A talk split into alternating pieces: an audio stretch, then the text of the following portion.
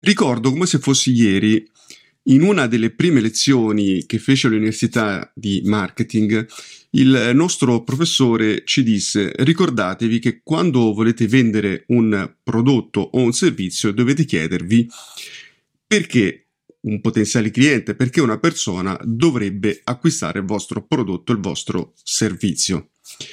Ecco, è con questa logica con questa domanda di fondo che provo ad analizzare il, i sistemi mirrorless. Oggi partiamo dal micro 4 terzi, ecco perché ho parlato, ho intitolato questa riflessione fotografica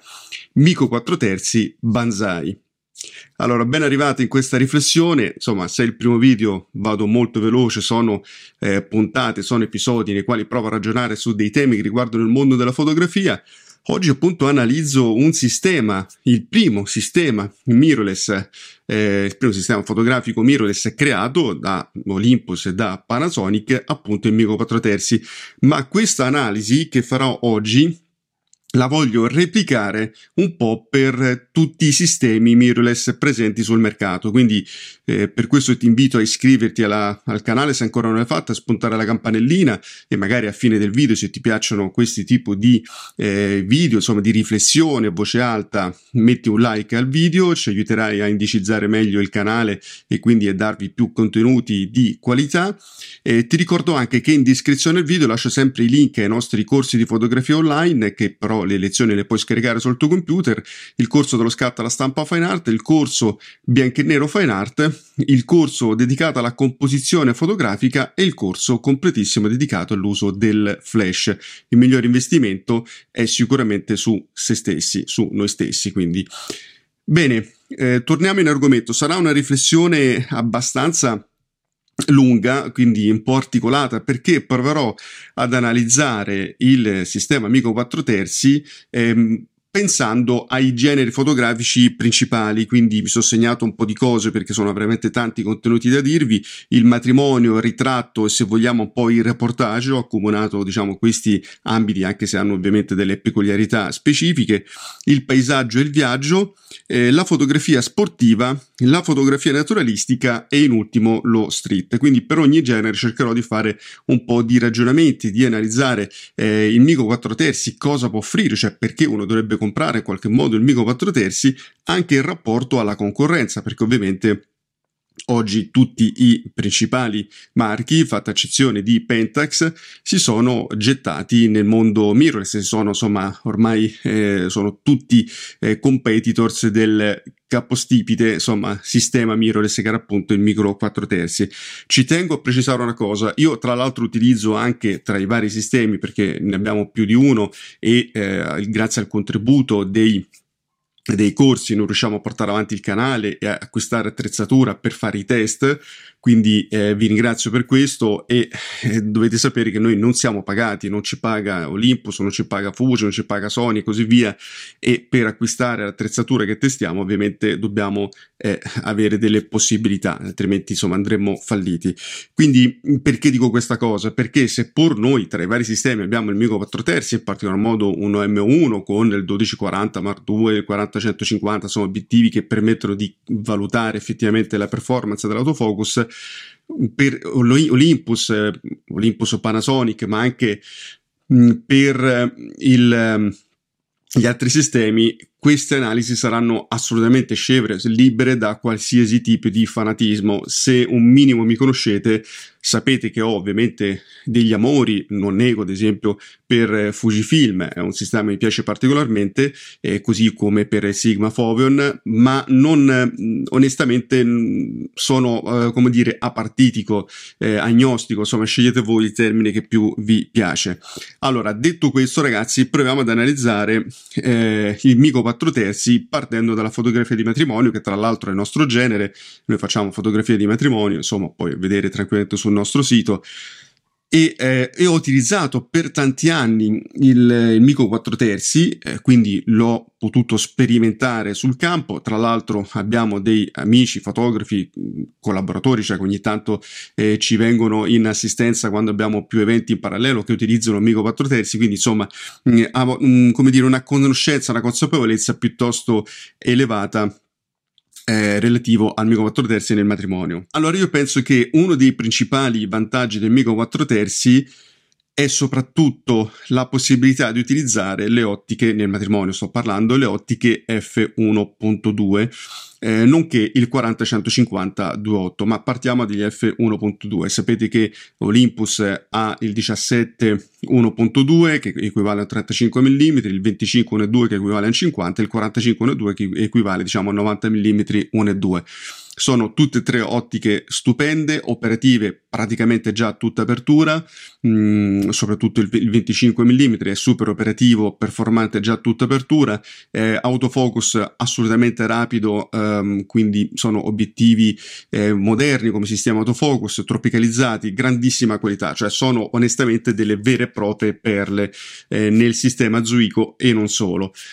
Ad essere onesti, per il matrimonio sarebbe comodo avere anche un 24 1.2, un 28 1.2 e un 75 1.2. Se Olympus coprisse questo range di focali, beh, sarebbe qualcosa di favoloso. Eh, ora, il 24 e 2 onestamente non è indispensabile perché il 24 mm raramente vai a tutta apertura, però comunque se ci fosse un range che sono le classiche focali da matrimonio, beh, sarebbe qualcosa di veramente unico. Perché dico che la serie F1 e 2 offre dei grandi vantaggi nella fotografia di matrimonio? Perché la fotografia di matrimonio è una fotografia in cui devi ehm, abbinare diversi fattori anche estetici. Eh, hai bisogno in alcuni casi di isolare il soggetto e con le ottiche 1 e 2 comunque riesci a isolare piuttosto bene il soggetto, soprattutto il 25, il 45 ovviamente, ma anche il 17 se sei su un piano americano, un piano un pochino più stretto, eh, così come hai bisogno ovviamente di contestualizzare e al tempo stesso già lavorando a F1 e 2 soprattutto col 17 mm 1 e 2 eh, tu riesci ad avere una sufficiente contestualizzazione cioè non hai quelle focheggiature e, e sfocature selettive così selettive al punto tale da essere sul piano della composizione poco sensate, cioè è inutile che tu mi ambienti e poi sfoghi praticamente tutto, cioè non ha senso, cioè eh, sul piano proprio compositivo, ora fatto salvo qualche eccezione più o meno stilistica. Quindi la possibilità di avere più profondità di campo a diaframmi molto luminosi questo che cosa comporta? Intanto che sei a ISO più contenuti e quindi compensi il problema dei sensori micro 4 terzi ad altissime eh, sensibilità e poi soprattutto, che nel matrimonio è veramente importante, hai la possibilità di eh, lavorare ovviamente con tempi più rapidi, cioè in sostanza puoi stare su quel fatidico un 125 di secondo che è molto utilizzato nella fotografia di matrimonio che onestamente fa la differenza, è qualcosa di molto importante. Eh, ovviamente tu puoi anche con sistemi full frame lavorare ad esempio con eh, obiettivi f2 eh, perché eh, sono più o meno la stessa profondità di campo tra l'1 e 2 del Mico 4 terzi, ma capisci bene che stai a ISO più elevati e di conseguenza poi i vantaggi potenziali del full frame vanno un po' a calare. Quindi le eh, ottiche 1 e 2 nella fotografia di matrimonio fanno veramente la differenza e per questo vorrei ad esempio il 75 1 e 2 ma anche un 28 1 e 2 sarebbe veramente una figata fotonica mh, mm, poterlo utilizzare nel matrimonio. E gli obiettivi tra l'altro sono super costruiti benissimo, quindi non, non, vai a lesinare sulla qualità, cosa che può capitare in alcuni obiettivi F2 della concorrenza. Eh, sono obiettivi più compatti e più leggeri mh, mm, rispetto all'equivalente 1 e 2 del full frame, non c'è ombra di dubbio, e sono anche molto più economici. Eh, certo è che se paragoniamo gli F2 full frame, se prendiamo ad esempio la serie F2 Sigma Contemporary che va benissimo, costruita benissimo, lì il discorso un pochino cambia, francamente diventa il Mico 4 terzi meno competitivo eh, dal punto di vista quantomeno del prezzo, ma anche un po' del peso, perché il 35 F2 ad esempio Sigma ehm, pesa veramente poco ed è piccolissimo, è più piccolo del 17 1.2 ehm, Olympus, però onestamente, ripeto, il vantaggio di avere un 1.2 secondo me non è poca cosa proprio sui tempi di scatto che sono veramente importanti. Mm, I sistemi, l'autofocus delle fotocamere recenti di, di, Olympus, ma già dall'M1 Mark II a proseguire, quindi l'M1 Mark III, l'M1X, che secondo me è il corpo macchina più adatto per la fotografia di matrimonio, perché hai chiaramente più batterie, hai il battery grip che ti serve anche per il flash, eccetera, fino ad arrivare all'M1 sono è un autofocus assolutamente sovradimensionato e non avrete sicuramente problemi eh, nell'utilizzare appunto il sistema durante il matrimonio eh, forse in condizioni di luce un pochino scarsa fa un pochino più fatica rispetto ai migliori sistemi autofocus mh, mm, che sono presenti sui sistemi mirrorless, parlo di Sony e di Canon in primi, ma anche diciamo mettiamoci Nikon, il sistema del volto, se per voi il riconoscimento del volto è qualcosa, una condizione fondamentale, mh, mm, sicuramente dovete scartare il micro 4 terzi perché né Panasonic né Olympus hanno sistemi di riconoscimento del volto veramente veramente efficaci o quantomeno eh, paragonabili a Sony e, eh, e a, a, Canon che sono il top da questo punto di vista. Quindi riassumendo, eh, per la fotografia di matrimonio, di reportage e di ritratto il Mico 4 terzi è un ottimo sistema, ma solo se si utilizzano appunto eh, gli obiettivi 1 e 2 e eh, l'altro grande vantaggio, ragazzi, sono gli zoom, cioè il 1240 e il 40-150. Ora faccio una parentesi sull'equivalente 2470, cioè il 1240 circa, insomma, di Olympus. Eh, devo dire che il 2470 su full frame è un obiettivo quasi che puoi utilizzarlo per tutto perché ti permette di isolare a sufficienza il soggetto sfocando eh, ovviamente a 2.8 il, lo sfondo e ciò che è davanti al soggetto. Mm, ti permette di essere comunque molto operativo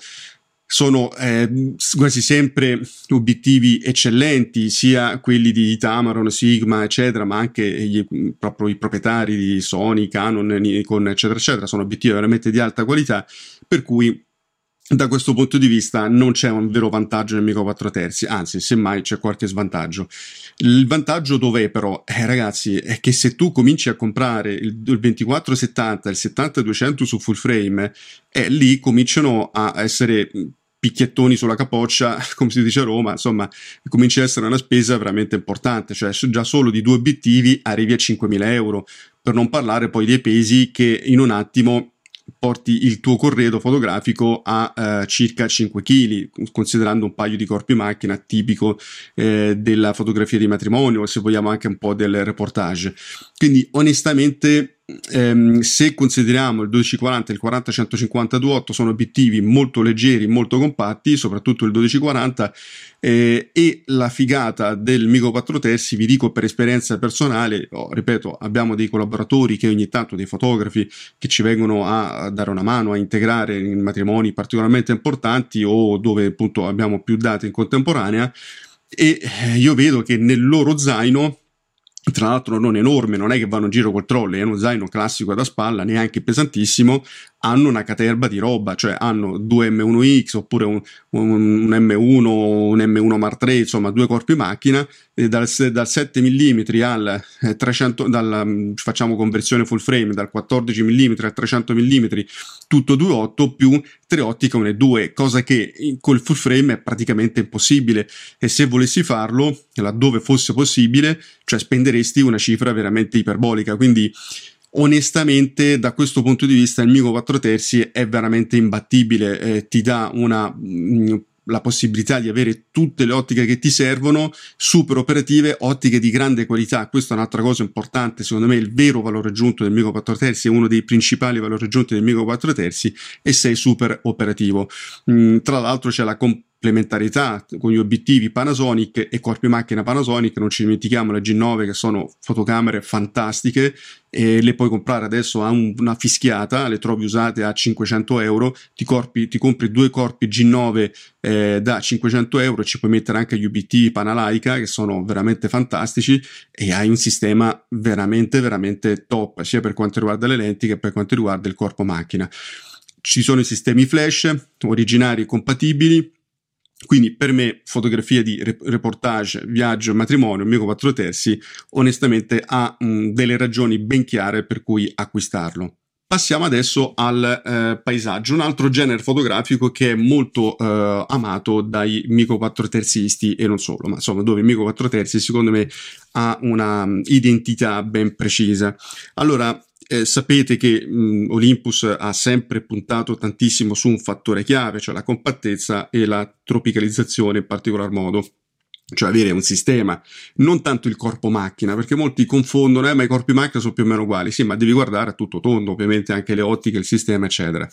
E, e i vari, i vari, obiettivi, non solamente un obiettivo. Comunque, compattezza e tropicalizzazione. Solo la tropicalizzazione Olympus, ragazzi, fa paura, appunto. Cioè, c'è poco da dire. Quando, lo so, faccio fotografie di paesaggio, voglio stare leggero e vado con lo M1 e il 1200, piove, nevica, grandi. Sinceramente, il problema è per me che mi devo riparare io, ma non di certo non la macchina, non fa veramente niente. È semplicemente pazzesca. Questo dal, dei tempi dell'Olympus è uno. Quindi tropicalizzazione è uno dei grandissimi vantaggi del Mico 4 terzi ed è sopra, senza dubbio, sopra la media. Sulla compattezza lì il tema diciamo diventa un pochino più complicato perché oggi devo dire che esistono anche nel full frame oltre che con Fuji, con la PSC, insomma sistemi comunque sufficientemente compatti. Se io ad esempio prendo una Sony A7R4, faccio un esempio, ci metto il 2405, eh, io grazie anche alla possibilità di croppare eh, per 1,5 direttamente in camera ho praticamente dal 24 a quasi al, quasi al 200 mm, insomma sostanzialmente copro quasi tutte le focali tipiche del paesaggio e vado lì con un, vado in giro solamente con un corpo macchina, un obiettivo, quindi siamo più o meno vicini alla classica accoppiata eh, Corpo Olympus col 1200, presupponendo di acquistare un M1 Mark III, un M1, eccetera, insomma corpi macchina diciamo simili alla Sony A7R4. Eh, come pesi praticamente siamo lì. Qual è però per me il vantaggio? Ma questo vale anche ad esempio per Nikon con il 24-120, se ti prendi una Z7 il 24-120 eh, hai oggettivamente un tuttofare fantastico. Quindi da questo punto di vista il vantaggio competitivo iniziale, ehm, soprattutto con le reflex, nel mondo mirrorless con alcune full frame si è assottigliato e anche di parecchio. Però quali sono i vantaggi secondo me del Micro 4 terzi e dove ancora può valere la pena investire se fai fotografie di paesaggio nel Micro 4 terzi? E anche questo te lo dico per esperienza perché quando non faccio matrimoni faccio paesaggio perché è una cosa che mi rilassa tantissimo, mi piace tantissimo e quindi l'ho usato veramente tante volte. Allora, prima di tutto, ragazzi, c'è il tema delle, della stabilizzazione che è semplicemente la migliore sul mercato. Ci sono adesso full frame che si avvicinano, ma la stabilizzazione di uno M1, per fare un esempio, è semplicemente eh, inarrivabile ad oggi. Eh, puoi veramente considerarti tripod free, cioè libero da tre piedi, ma senza ombra di dubbio, se tu abbini, eh, fai una classica accoppiata come il 1200, se vuoi un'ottica tutto fare, perché magari vai in ambienti particolarmente polverosi, complicati, non hai la possibilità di cambiare ottica, eccetera, eccetera, penso chi fotografa al mare e così via oppure l'altra accoppiata, l'825 e il 40-150 F4 sono compattissimi da quel punto di vista, non c'è full frame che possa eh, competere con un'accoppiata del genere, cioè vai da un 16 mm a un 300 mm F4 più un corpo macchina in uno zainetto. Ci ho fatto anche un video ragazzi su questo, andatevelo a vedere, eh, proprio relativo a una prova pratica su quello M1 in uno, un zainetto da quello da insomma ti metti davanti alla pancia, prendi un marsupio per intenderci, eh, io avevo praticamente praticamente filtri, tra l'altro all'astra, corpo macchina, uno M1 e questi due obiettivi, cioè è veramente imbattibile, è una figata fotonica perché tu nello zaino metti solamente le cose da bivacco, che nel paesaggio può essere importante, soprattutto se vuoi stazionare, mm, vuoi dormire magari in alta quota, hai la tenda, eccetera, quindi ogni grammo nel paesaggio veramente conta. Quindi tropicalizzazione e leggerezza con certi obiettivi L'altro grande vantaggio, ragazzi, sono le funzionalità veramente, veramente intelligenti eh, del, di alcune fotocamere Mico 4 terzi.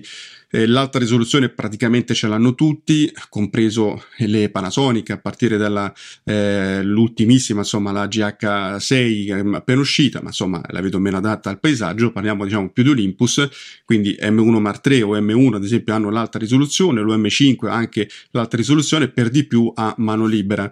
Quindi tu puoi avere anche per foto particolarmente interessanti che meritano una, una gigantografia, ti puoi fare bella, un bello scatto a 50-80 megapixel, in quel caso però il cavalletto è necessario o un punto d'appoggio è necessario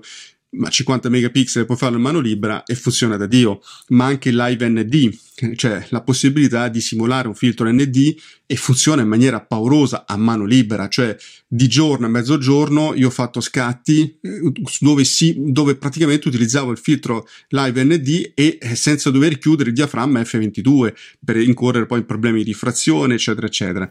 Quindi mh, sono funzioni veramente comode e light bulb, quindi per esposizioni estremamente lunghe, vedere in anteprima il crearsi la foto con l'istogramma in contemporanea, il light composite per giocare anche un po' con la luce, per effetti di luce particolari, sono veramente delle chicche, delle figate fotoniche ragazzi. Per me solo questo meriterebbe l'acquisto del Mico 4 terzi perché sono funzioni veramente utili. Sapete che io sono abbastanza un purista, lo vedete anche dietro, spesso mi piace anche andare con il mio banco ottico, il mio eh, la mia folding 4x5 mi piace, è una cosa che adoro, però onestamente in altri casi, in certe situazioni, in certe condizioni, avere la eh, figata, concedetemi questo termine, di avere il collo, un corpo, un'ottica che va dal 24 al 200 mm, equivalente full frame, s- s- praticamente con un filtro polarizzatore, cioè sei veramente ti senti libero di scattare qualsiasi cosa. Tra l'altro il 24-200 anche il 1200 ha anche una minima distanza di messa a fuoco che è quasi macro, per cui fai veramente, veramente tutto. Per cui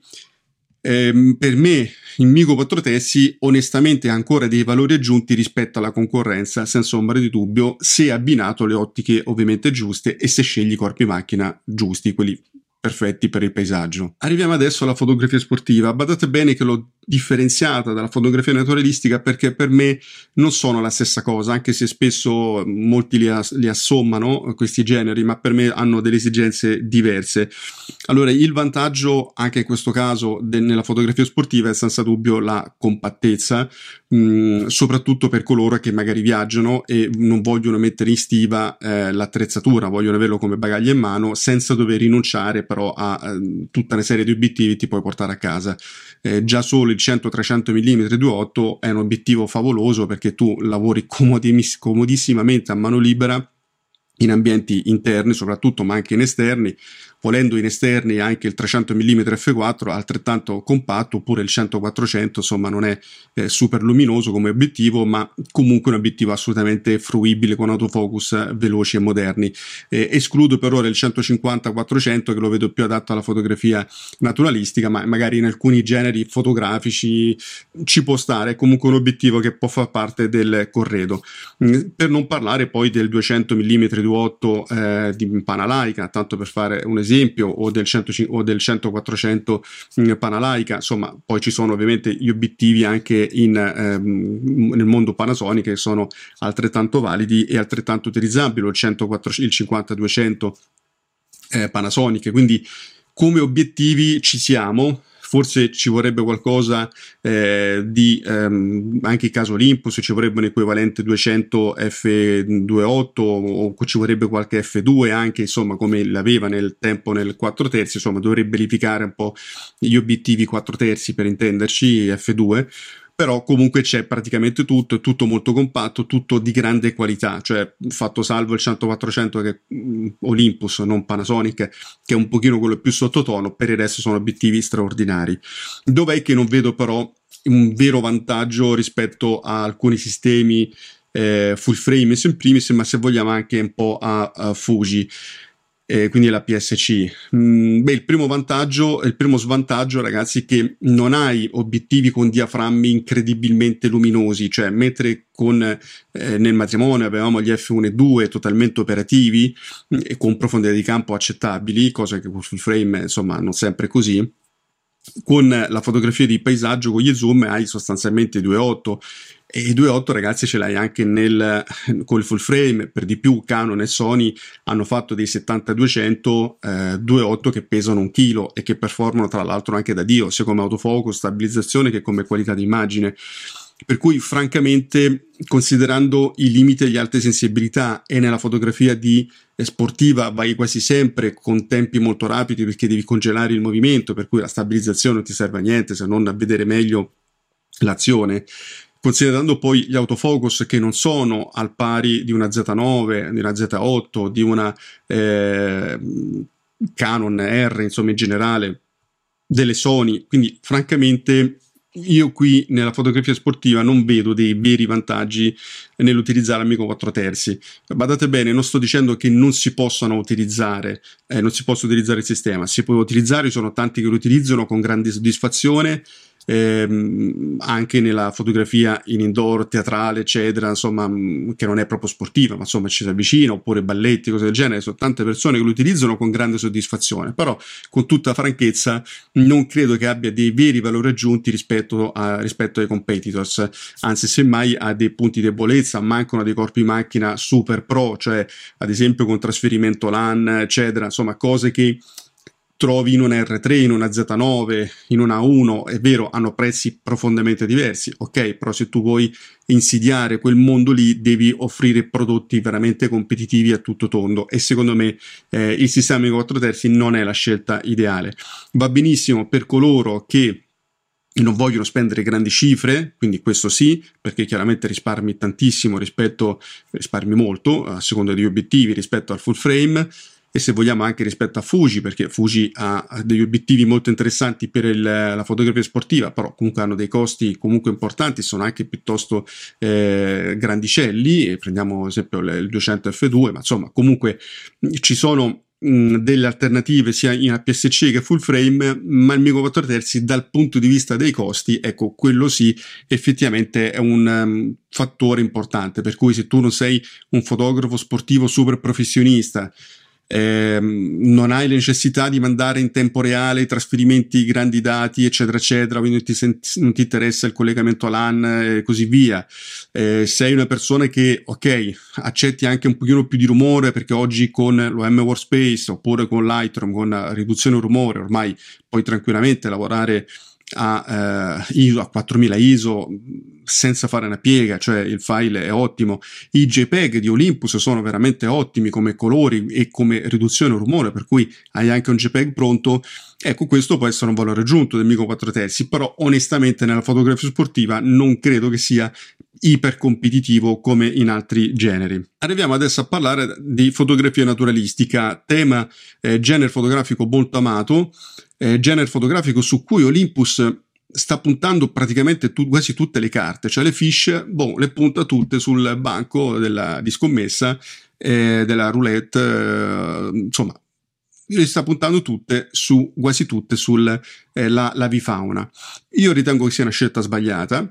sul piano marketing, non perché vedremo fra poco non abbia dei vantaggi discutibili, mica 4 terzi, però onestamente non è secondo me il settore dove riesce a distinguersi di più um, rispetto alla concorrenza. Proviamo a ragionarci su. Allora, cominciamo sempre dagli obiettivi. Questo apre un inciso, ragazzi. Quando si sceglie un sistema, si parte sempre dagli obiettivi e non dal corpo macchina.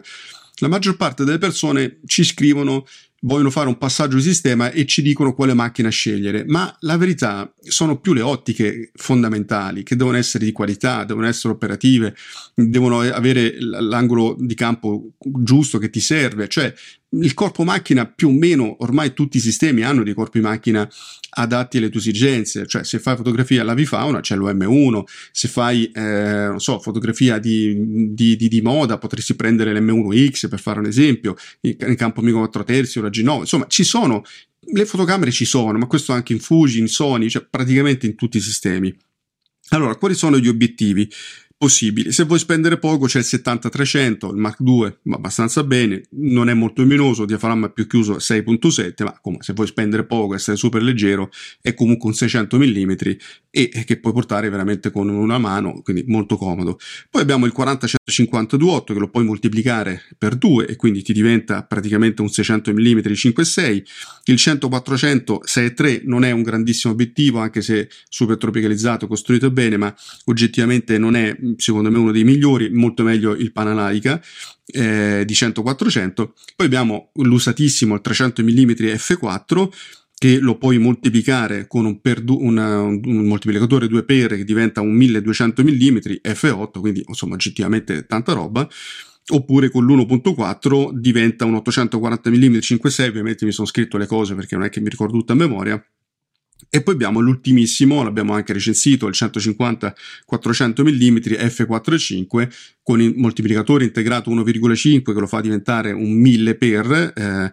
a 5.6 oppure volendolo poi moltiplicare anche per 2 che diventa praticamente un 2000 f11 però onestamente per quello che abbiamo provato noi è un po' troppo morbido secondo noi però comunque volendo poi arrivare fino a 2000 insomma che è tantissimo Ehm, se andiamo a... Vabbè, i pesi li vediamo un attimino dopo, pesi e costi, quindi questi sono gli obiettivi principali per l'avifauna. Mm, per quanto riguarda però il, um, la concorrenza, qui il tema diventa un pochino delicato ragazzi, perché secondo me Fino a poco tempo fa Olympus non aveva della vera concorrenza, purtroppo non aveva però dei corpi macchina con autofocus veramente performanti, soprattutto per la vifauna, soprattutto per la fotografia degli uccelli, poi mm, magari altri eh, animali era già molto più semplice il discorso. E, ehm, ma tutto quanto è cambiato quando Sony il malandrino, cioè perché Sony sono dei malandrini per non dire altre cose, eh, hanno tirato fuori la zampata geniale del 200-600 mm. Il 200-600 mm, ragazzi, è stata la svolta totale eh, per Sony. È quello che insieme alla Sony A7 III e la Sony A7 R3 sono stati i tre prodotti che hanno lanciato Sony. Parlo a livello fotografico, poi c'è il tema del video, ma non l'affronto in questa riflessione fotografica, non parlo di video, parlo solamente di fotografia e il 200-600 ragazzi è una manna, ce l'hanno praticamente tutti, ci sono state decine, decine, centinaia a livello mondiale, migliaia di persone che hanno abbandonato Sony, eh, che hanno abbandonato scusate Canon, Nikon e altri sistemi per prendersi una Sony A7 III o una Sony A7R3 eh, abbinandoci 200-600 mm, grazie anche al fatto che il riconoscimento degli animali e degli uccelli è particolarmente efficace, noi l'abbiamo eh, testato anche noi su una Sony A7R4 e onestamente ragazzi eh, vada Dio, cioè ok non è perfettissimo, per amor del cielo, non ci sono ancora sistemi veramente perfetti al 100%, però onestamente va veramente bene. Ora, qual è il grande vantaggio di abbinare, come fanno molti, una Sony A7R4 o una Sony A7R5, lasciamo perdere la, la, 7, la 1, scusate, che ha dei costi veramente importanti, sono 7500 euro circa solo il corpo macchina, Qual è il grande vantaggio, ragazzi? Eh, il grande vantaggio è che tu puoi croppare già in macchina senza andare a chiudere il diaframma, quindi con il moltiplicatore sapete che perdete uno o due stop a seconda del moltiplicatore. Se voi fate per 1,5, cioè il fattore di crop in, in macchina, tra l'altro con Sony lo fai con un tasto, boh, l'associ e in automatico sei in crop. Eh, ragazzi, il 600 mm vi diventa un 900 mm 6.3, che è veramente tanta roba. Ora, nella vifauna, concedetemi la battuta, mm, l'uccello non è mai abba- lungo abbastanza, ok, o grande abbastanza. Non voglio fare una battuta sessista, però la verità è così, cioè quando tu fai non tanto i cervi, i daini, eh,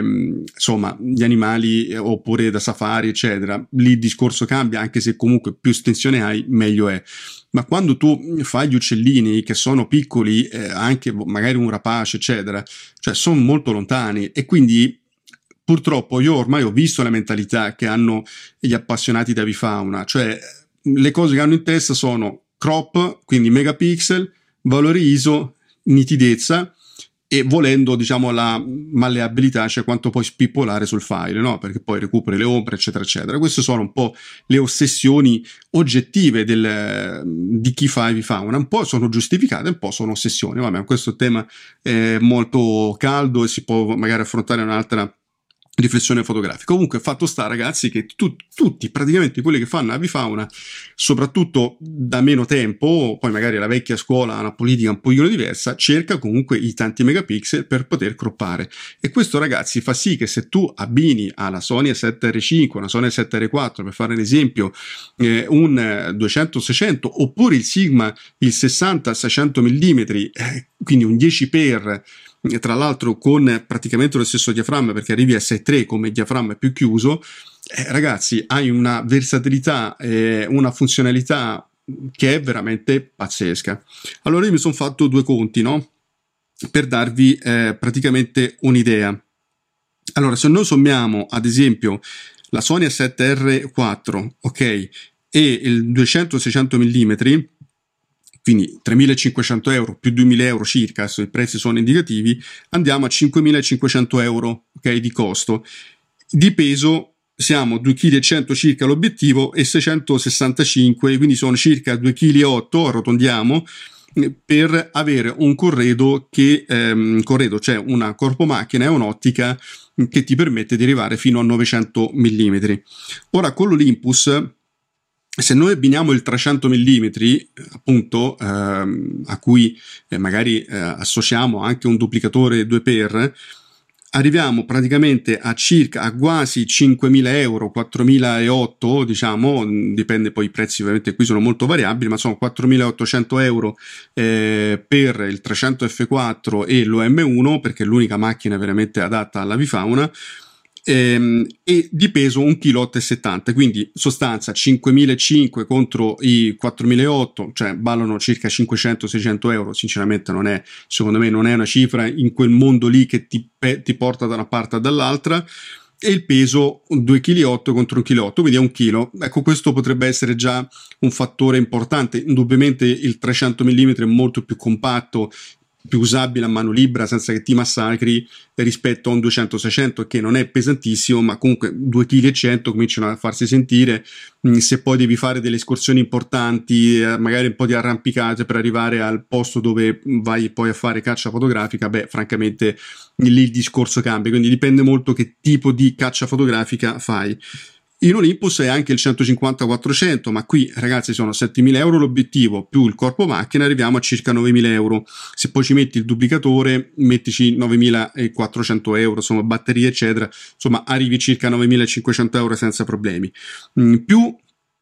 il peso, cioè considerando il peso, sono circa 2,3 kg. Ora, ecco, da questo punto di vista, effettivamente, se uno abbina quell'obiettivo a, uh, a un M1, magari ci mette un battery grip o un M1X, sei intorno ai 2,5 kg è veramente tanta roba, cioè è, sei molto molto competitivo rispetto al full frame, soprattutto ragazzi su un fattore chiave, che secondo me è l'unico elemento su cui varrebbe la pena veramente ragionare, che è la qualità degli obiettivi. Ora il 200-600 va molto bene, per me il 60-600 Sigma è meglio, devo dirvi la verità, eh, l'abbiamo anche recensito, è veramente un obiettivo incredibile, cioè considerando con 10 per Mm, ma pesa più o meno come il 200-600, il costo più o meno uguale, appena più caro. Comunque, fatto sta che in Olympus hai il 150-400, ragazzi, è semplicemente un obiettivo stellare, punto. Non, non c'è molto da dire, la qualità costruttiva è, è, veramente straordinaria, la stabilizzazione che con alcuni obiettivi arrivi fino a 8 stop è tantissima cosa, quindi insomma anche solo per inquadrare quindi diciamo che ci sono dei vantaggi nella vifauna, soprattutto per chi fa una vifauna quella seria, cioè non quella che tu arrivi nel capanno, ti, accol- ti apposti, stai lì fermo, eccetera, ma quello che magari sei eh, giri no? per, eh, per, i boschi, per ehm, le location, insomma ti muovi, magari fai escursionismo e fai, puoi fare anche vifauna, cioè se fai quel tipo di fotografia ehm, dove ti devi muovere, dove la mobilità è importante, beh il Mico 4 terzi offre dei vantaggi non da poco. Purtroppo offre anche dei svantaggi perché indubbiamente l'alta risoluzione non ti serve a nulla perché il soggetto si muove quasi sempre nel 90% dei casi, per cui l'alta risoluzione non ti serve a nulla. Il discorso degli ISO, comunque lì hai, tranne in alcuni casi dove hai un diaframma di vantaggio con alcuni obiettivi, ma insomma non cambia, devi andare sempre a tempi rapidissimi, cioè parliamo di eh, millesimi di secondo, per cui onestamente l'ISO è comunque importante, anche se eh, onestamente le ultime fotocamere vanno molto bene dal ISO, eh? cioè non è che uno poi sacrifica così tanto in termini di qualità d'immagine. Quindi questi due fattori vanno considerati. Io vi devo dire la verità, probabilmente eh, a meno che non ho bisogno di fare escursionismo eh, o mi devo muovere o ho bisogno insomma di del, ogni gram fa la differenza eh, se facessi la Vifano come la fanno in tanti quindi che più o meno vanno nei capanni, cose del genere, forse picchierei più su un full frame, devo dirvi la verità, che su un Mico 4 terzi, sono molto eh, sincero, perché alla fin fine comunque i vantaggi ci sono, sono innegabili. Per questo dico, io non so per quale motivo eh, il marketing del, di Olympus sta puntando tanto su questo genere fotografico, considerando poi che con tutta franchezza il, l'autofocus eh, di LM1 va benissimo, ma non è secondo me, questa è la mia opinione, al pari di Sony e di Canon. Nikon purtroppo ragazzi lo sapete non ci dà la possibilità di provare le fotocamere, le conosciamo poco e quindi non ci esprimiamo parliamo solo di Canon e, eh, e, di Sony, cioè di fatto Nikon è l'unico marchio che non ci considera, per cui la verità è questa, non, non, non, possiamo, non voglio esprimere troppi giudizi, ho provato, abbiamo provato la Z9, abbiamo provato alcuni corpi eh, Panasonic, per, genti- per, per alcuni corpi Nikon per gentili concessioni di alcuni negozianti, ma insomma non abbiamo un come dire, un responso tale da potervi dare un parere da questo punto di vista, ma comunque anche mettiamo che eh, Nikon la Z9 faccia altrettanto bene, eh, comunque parliamo di costi importanti. Il discorso è sempre lo stesso, ragazzi, il vantaggio di 4 terzi nella fotografia della vifauna può essere la compattezza, può essere la tropicalizzazione in alcuni casi, cosa che non è esclusa per alcuni generi fotografici, e può essere il prezzo con alcuni obiettivi, ma non per tutti, quindi onestamente secondo me non è super competitivo per me il Mego 4 terzi in quest'ambito.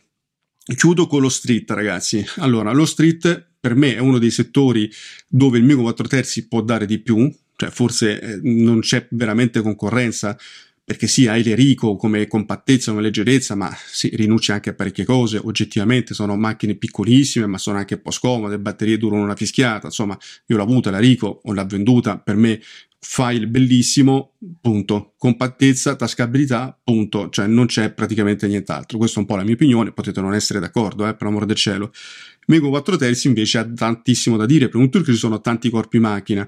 alcuni molto compatti che stanno in un palmo della mano, ci sono obiettivi Panasonic e Panalaica e, e um, Zuico fantastici, leggerissimi, piccolissimi, trovi di tutti i diaframmi, Mm, trovi zoom i super compatti, il 1245 f4 vada Dio, un obiettivo favoloso, super compatto, lo, lo, usi praticamente come se fosse un obiettivo Leica per quanto è piccolo, lo muovi, lo zoomi con un dito, eh, cioè è veramente Leica M ovviamente. E quindi sono obiettivi favolosi, operativi già a tutta apertura,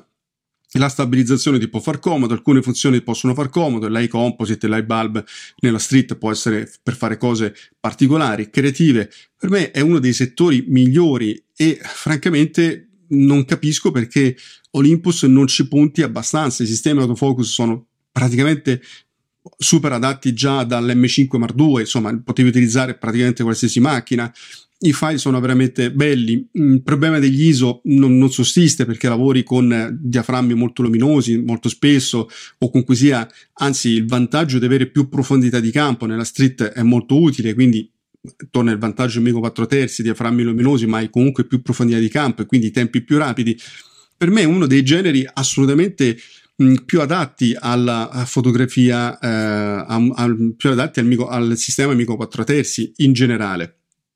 Ora, quindi tirando le somme di questa eh, lunga riflessione fotografica e di lunga questa analisi, per me Amico 4 terzi è, dice perché dovresti acquistare Amico 4 terzi eh, e a chi può interessare? Per me può interessare soprattutto una persona che eh, vuole fotografare in modo smart, cioè mh, considera intanto il sistema tutto tondo, quindi partendo dagli obiettivi, che ce ne sono una caterba, a costi contenutissimi alcuni, quindi trovi un mare di usato, quindi costi contenuti, pesi in molti casi quasi sempre più contenuti, corpi macchina ricchi di tecnologia molto smart, super funzionali. Ecco, queste sono mh, mm, quindi l'identikit del Mico 4 terzisti è un fotografo smart, un fotografo concedetemi termini intelligente da questo punto di vista, a patto che però sappia utilizzare meglio i sistemi, perché il Mico 4 terzi, il sensore, ormai è molto vicino ai, ai migliori sensori APS-C e abbastanza vicino ai full frame, però devi saper fotografare, devi sapere eh, la, un po' di tecnica fotografica, devi fotografare in maniera un po' diversa rispetto al full frame, cioè non puoi proiettare i stessi paradigmi da full frame e Amico 4 terzisti. Se hai questa intelligenza, il Amico 4 terzi è veramente un sistema fantastico e fa della compattezza soprattutto dell'outdoor, cioè della fotografia in outdoor, magari quella un pochino estrema, un sistema favoloso, ecco, un sistema favoloso, così come il sistema da viaggio per me imbattibile, cioè tu parti col 1200 e un obiettivo da ritratto, anche un 25 1.8 o un 45 1.8, ragazzi, c'hai tutto in una borsina veramente minuscola, cioè è davvero imbattibile. È lì che se fossi responsabile di comunicazione e marketing di Mico 4 Terzi batterei veramente tanto e cercherei insomma di eh, fare la differenza rispetto ai competitors. Allora ragazzi, io vi ho fatto una lunga carrellata, un video piuttosto lungo, Intanto grazie se avete seguito fino a qui tutto il video, però voglio sapere le vostre opinioni. Mi raccomando, mettete più commenti possibili perché farò una riflessione fotografica che eh, andrò a richiamare con nome eh, il, il, commento che è stato fatto. Ovviamente se ci sono commenti a sufficienza, sufficientemente intelligenti, ma insomma suppongo di sì. Quindi mi raccomando, lasciate commenti il più possibile perché è interessante discutere di queste cose, perché può essere utile per coloro che intendono fare un passaggio, vogliono avvicinarsi al sistema, eccetera, avere delle testimonianze, avere le proprie opinioni. Quindi il dibattito, la discussione in questo mondo ormai di censura è sempre una cosa positiva. Se vi è piaciuto il, il video mettete un like, ci aiuterete a indicizzare il, meglio il canale. Io vi ringrazio, ci vediamo alla prossima riflessione. In descrizione vi ricordo i link ai nostri corsi. Ciao ragazzi.